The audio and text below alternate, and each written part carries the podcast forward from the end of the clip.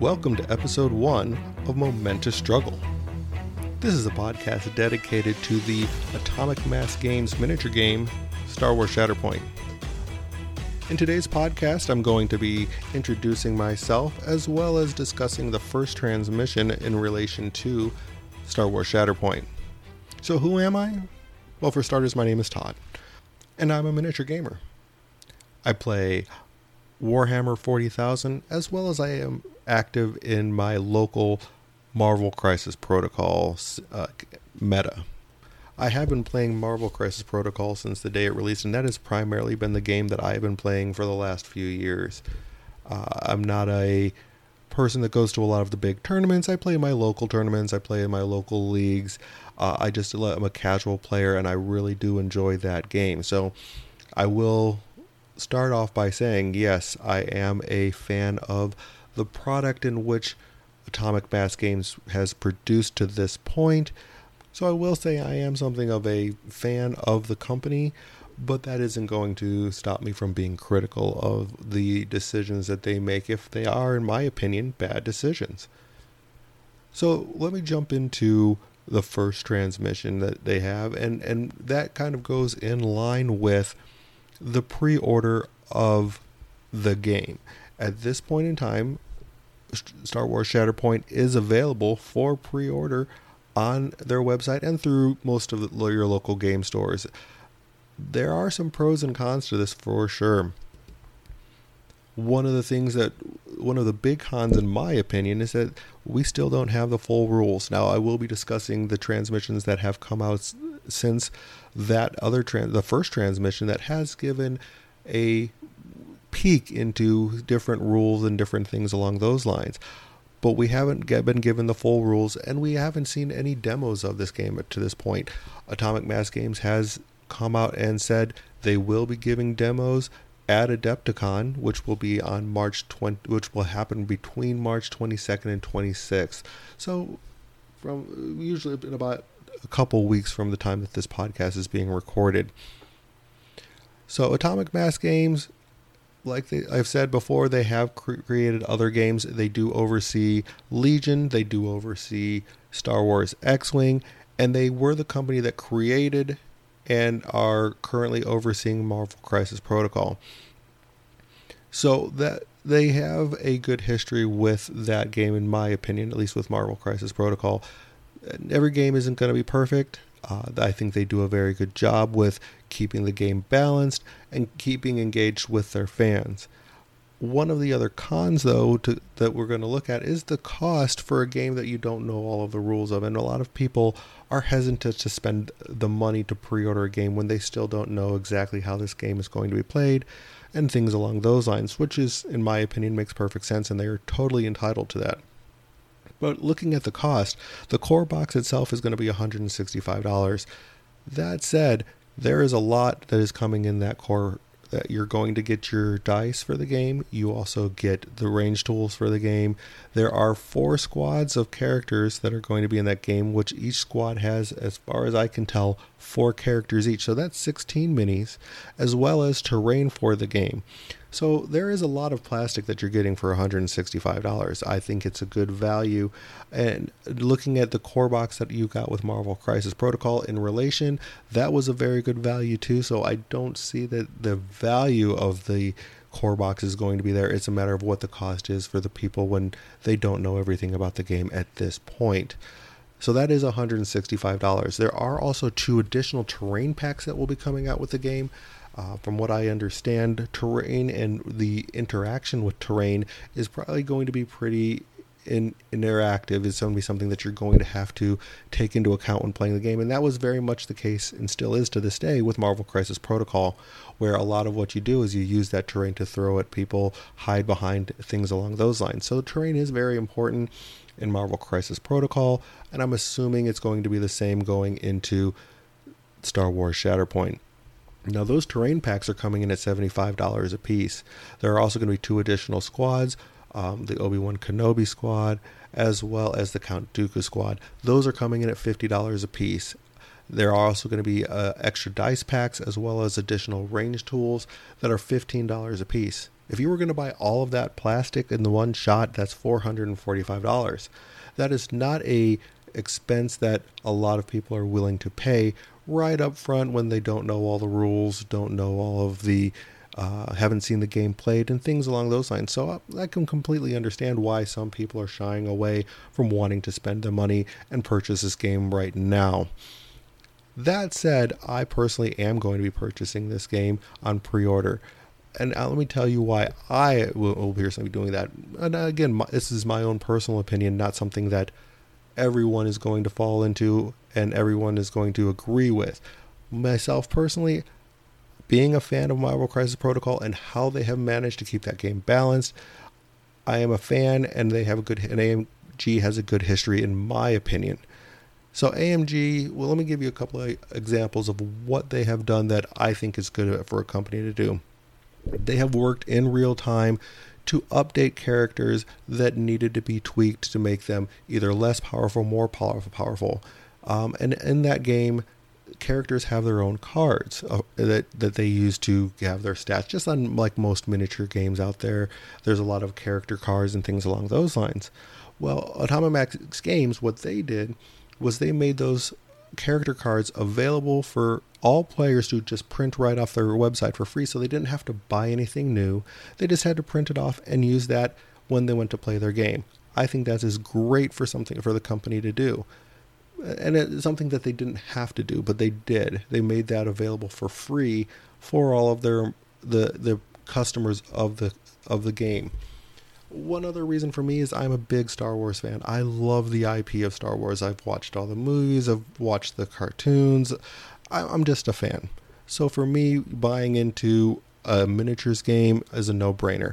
I did dabble in X-Wing for quite a while just because, again, it was Star Wars. I love it. I'm going to play it. So there, for me, those two reasons, the history of AMG as well as the IP of Star Wars, I'm in. I'm going to buy it. It's for me. I'm good. But again, not for everybody. You know, some people are already invested in games and they don't want to spend the money on that. That's completely understandable. When you're already spending $100 on every couple of months updating your squads and things like that in games, you may not want to immediately jump into a new game that you don't know if it's going to be the right game for you and you don't know how it's played. So it makes perfect sense as far as I'm concerned. Now, as mentioned, there were 16 miniatures that are going to be included in the core box. That's Anakin Skywalker with Rex and 2 clone troopers. You have Ahsoka Tano with some of the Mandalorians from the Battle of Mandalore. You have Darth Maul with some of the Mandalorians that he fought in the Battle of Mandalore, as well as Asajj Ventress and some droids. So one thing that Atomic Mass Games did to sweeten the pot is they gave an early release miniature that was available as part of your pre-order if you pre-ordered. That was an Ahsoka Tano, but a Padawan Ahsoka Tano. So it's a second Ahsoka miniature, but from a different point in time in Star Wars lore, where the first Ahsoka Tano was from after she had left the Jedi Order, and this one is when she was more along the lines of being a Padawan for Anakin Skywalker. The miniature will become available within the first year of the game's release to buy normally. This is just an early access to that, which overall is a fantastic idea to give one of the most beloved characters a second copy of one of the most beloved characters, for that matter, to the fans that have decided to purchase this game. But I do, from what I have found out, it sounds like I do believe that Atomic Mass may have dropped the ball on this one. I was at my local game store playing Marvel Crisis Protocol this past weekend, and I happened to be talking to the store owner of my LGS, and we were discussing the pre-orders for the game. And he had mentioned that he had 16 to 18 people that had pre-ordered the game already. And he had talked to his representative that was involved in the early release promo, so to call it, that was going to provide him with that promo. And he was told he was only going to receive 6 copies of that promo. So even though he had all of these pre-orders, he is still not going to be able to give all of the people that pre-ordered this game that promo. Now, again, I think it's a great thing that people can get this model that a lot of people are probably going to love a lot, but they really dropped the ball on this one. And I like I said, I do love Atomic Mass Games, and I do love what they did with Marvel Crisis Protocol, but I really think that they might have dropped the ball on this one when they made such a big deal about this new model that you can get if you pre-order, but not everybody's going to be able to get it. So it does sound like that's going to be kind of a bummer for some people if they have not already pre-ordered, or they were on the fence about pre-ordering and then decided too late to go in there and get their pre-order in. The last thing I kind of wanted to jump into for today's podcast was the second transmission that they had released in regards to this game, and it was more along the lines of a "Why We Made This Game" podcast, or transmission, where the creators of the game had sat down and given their feedback on why they decided to make this game, and looking at the reasoning, it made a lot of sense. As far as Star Wars games that are currently on the market, they have a large-scale air battle with Armada, they have a skirmish-level air battle game with X-Wing, and they have a large-scale battle game with Legion.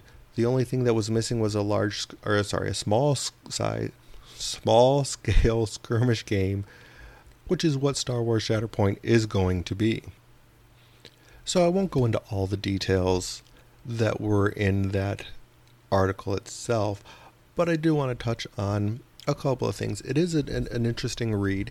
If you do want to take it at the time to read it, I will put the link to this and the Ahsoka Tano transmission in the show notes. If you do want to take the time to read it yourself, it is interesting to take a look at where their train of thought was, how they went through the process of creating this game. The biggest thing that they wanted to convey in creating this game was that small scale of that individual character and fighting and going through the battle and what they had to go through. So they introduced a couple of different mechanics, at least talked about them. They didn't really give a lot of detail, but they hinted at a couple of mechanics that will be coming up, which is the struggle, meaning that there is going, and that's how they balance who wins and who loses, but they didn't give a lot of details. And in future podcasts, we will be discussing that and going over what they've talked about. Another item that they did also bring up was something called a combat stance. Again, they didn't go into detail about it, but the assumption at the time that they put this out was that had something to do with how the characters fought, what they did in order to take their different actions throughout the game, because like with any miniatures game, there's different actions that are going to be able to be taken, such as a movement action, an attack action. So I'm assuming that combat stance is going to have something to do with the different actions that each individual character can take. So it sounds like each individual character is going to have their own different actions that they can take. And they do go into another item that they call the combat tree. So again, that sounds like there's going to be different paths of combat that each individual character can take. We don't know what those paths look like at this point in time. There's probably going to be more detail, especially after Adepticon, of what those different paths are going to look like and what those different cards are going to look like and how all of this is going to come together. But as of now, that's what they've provided us. So again, like I said, I'm very excited about this game. I'm excited to see what comes from it. I am going to be playing the game. I know there are many people that are in the Marvel Crisis Protocol community that are excited for this game to come out. So we're looking forward to it. Again, I wanted to say thank you for listening. If you want to, I will also be linking my Facebook and Instagram accounts in there. Give us a follow and leave some comments to continue the discussion in regards to this. Thank you.